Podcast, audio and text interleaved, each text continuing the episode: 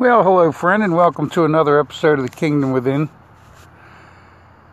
Well, I've been busy these last days studying up on the RV van lifestyle because the Holy Spirit seems to be heading me down that path. So I've been pricing out vans and watching lots of videos on how to live comfortably to make sure that I do it right and that I make an educated decision. But that's what the Holy Spirit showed me that is right for me, and I kind of inclined to agree with him.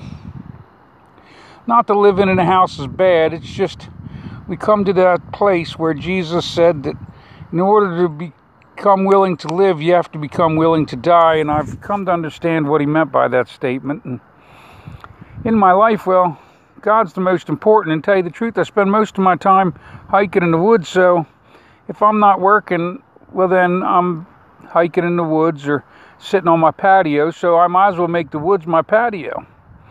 And then I won't have to travel so far to go to the woods or to go home to get to my patio. So I don't know exactly how this all works out yet. I'm still studying things. And one thing that's been clear to me is that because of Amazon and all of these transportation companies that are delivering because of quarantine, they have bought up all the vans and they've driven the prices up. And then you have people that are going RVing, and so now they're trying to build vans like what I'm talking about. And well, it turns out that vans have become a rare commodity, and a rare commodity means higher prices. And so God's going to create a miracle for me to pull this off because I don't want a payment so big that I can't afford to save money by doing it. So I'm just trusting God, and He showed me this morning that I don't have to worry about it. That He'll give me the right deal at the right time, and I'll end up with the perfect thing to end up at that place.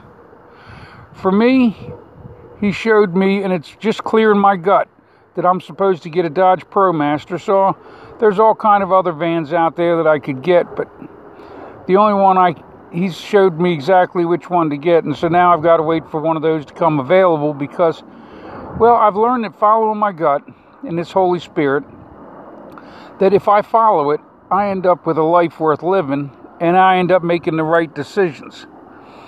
But when I get in a hurry or I let fear get into things, and then I start making decisions based on how to get it done, or that there won't be what I need well, then, because that's what I expect, that's what I end up getting. I see that my father works that way. And so, since I know that follow my gut is the right thing to do, and that the Holy Spirit has made it very clear to me that it's the Dodge ProMaster that I'm supposed to get.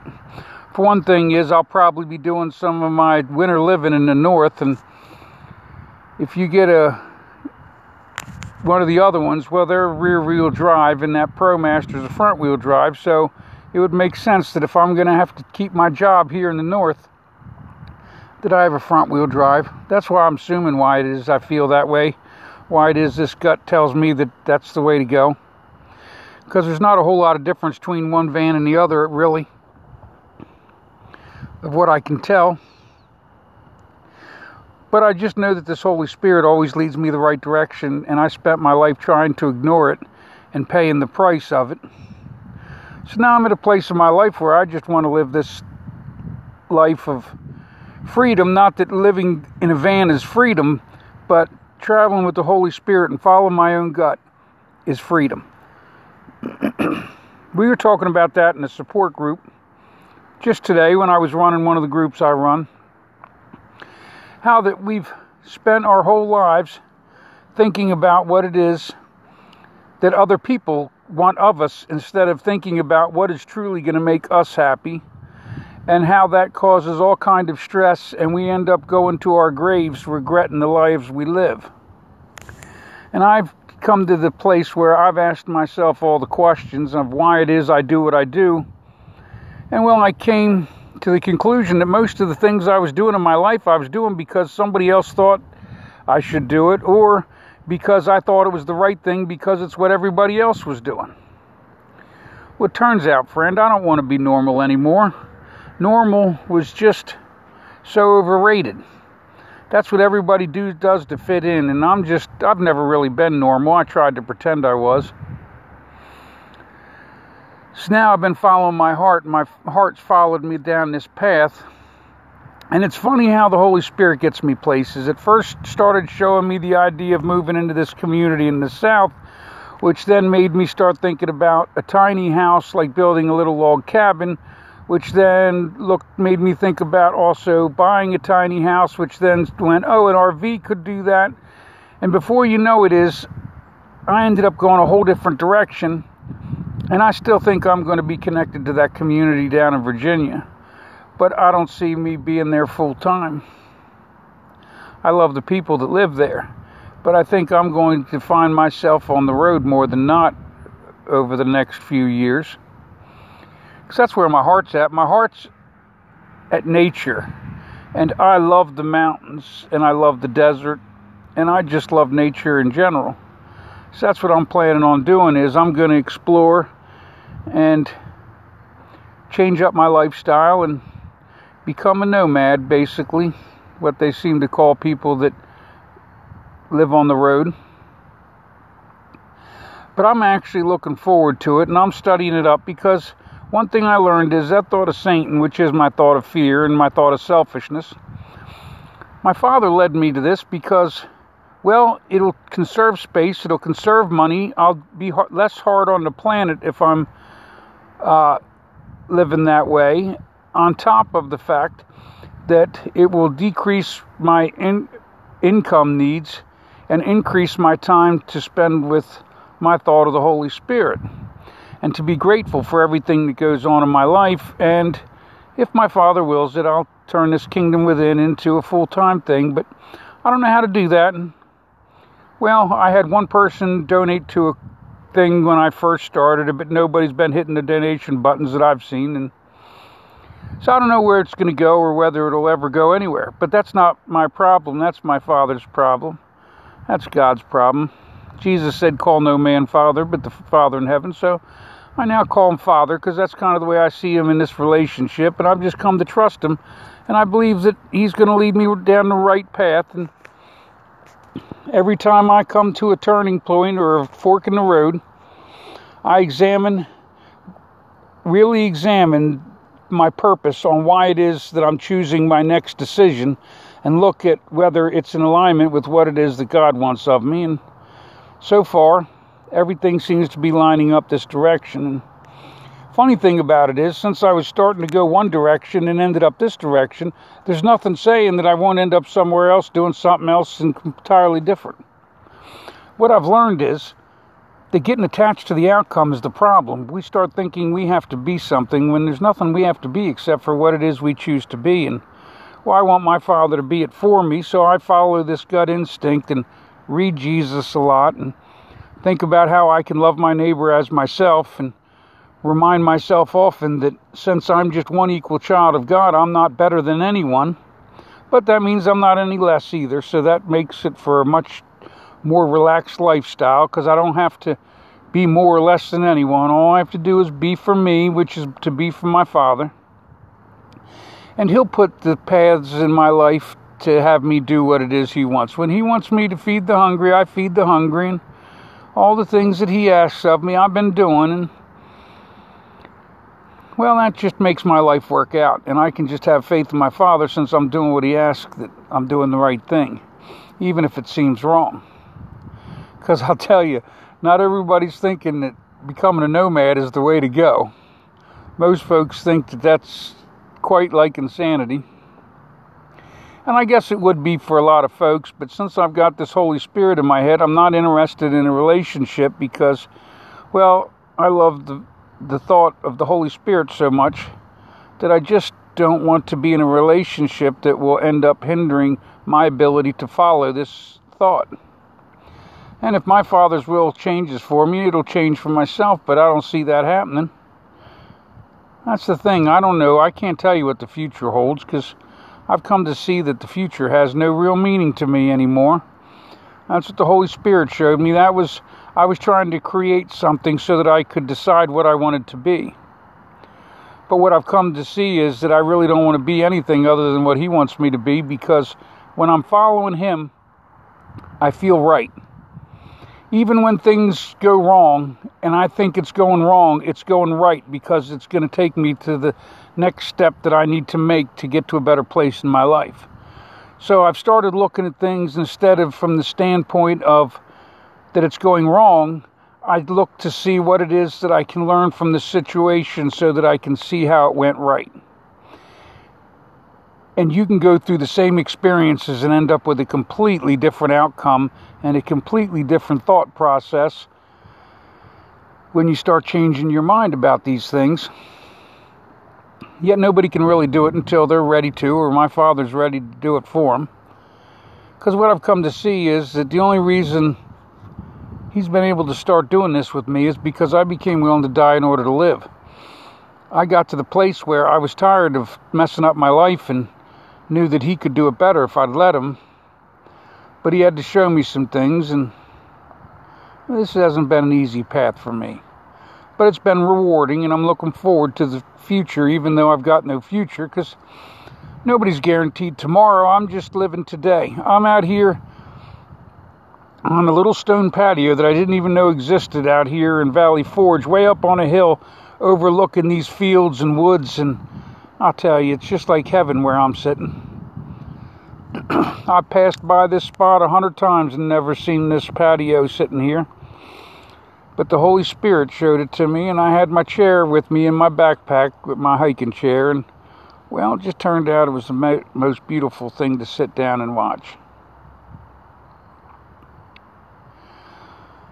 Friend, I know that me talking about having a voice that leads me and that the Holy Spirit being in me and me in Him and I'm in, you know, all of that doesn't make sense to most folks. And I understand that. But it works for me, and what it's done is it's allowed me to process this information. It's allowed me to have my own personal eh, built in therapist and confidant because we talk through these processes instead of me just doing things half assed because I'm afraid. Instead, I talk through it with the Holy Spirit, and the Holy Spirit helps me see the truth of things.